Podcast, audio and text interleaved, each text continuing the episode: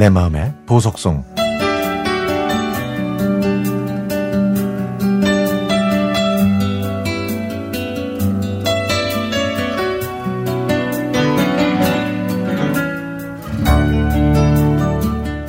제가 초등학교 6학년 때 담임 선생님께서 이번 체육 시간에는 씨름을 하겠다고 말씀하시더라고요. 저는 몸이 왜소해서 씨름을 하는 게 두려워서 저 멀리 떨어져 있었는데 선생님께 저를 지목하시더니 덩치 큰 친구와 씨름을 하라고 하시더라고요. 그때 모든 친구들은 분명히 제가 질 거라고 웅성거렸습니다.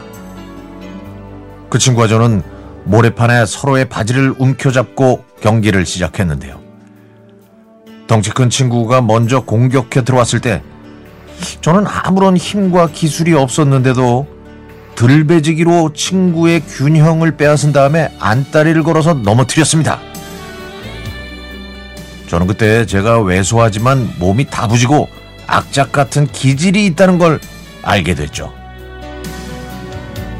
그리고 며칠 후, 한 친구가 생일이라 그 친구 집에서 놀다가 마루에 이불을 깔고 씨름을 했습니다. 그런데 이때도 제가 친구들을 모두 이겨서 그야말로 천하장사가 됐죠.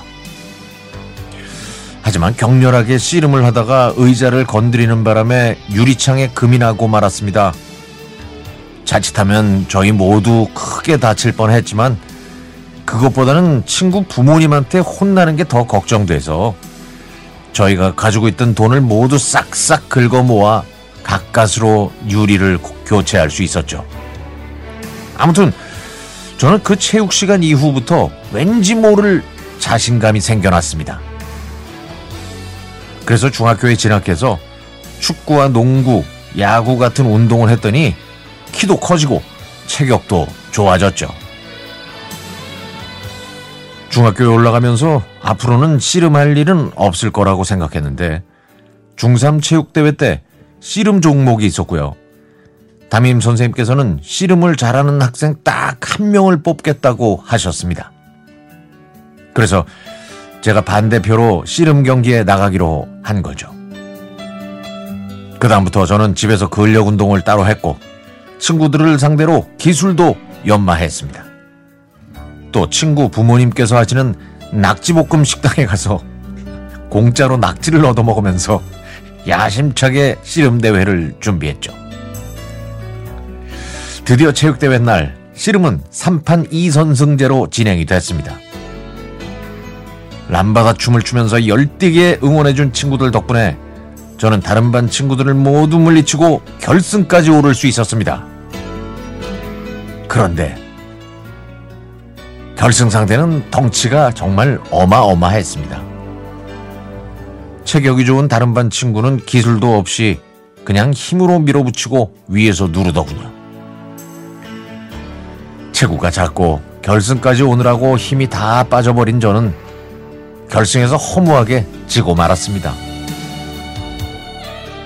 두 눈으로, 두 눈으로 보기에도 힘든 람바다 춤으로 저를 격렬하게 응원하던 친구들은 제가 지니까 태도가 돌변해서 저를 구박했죠.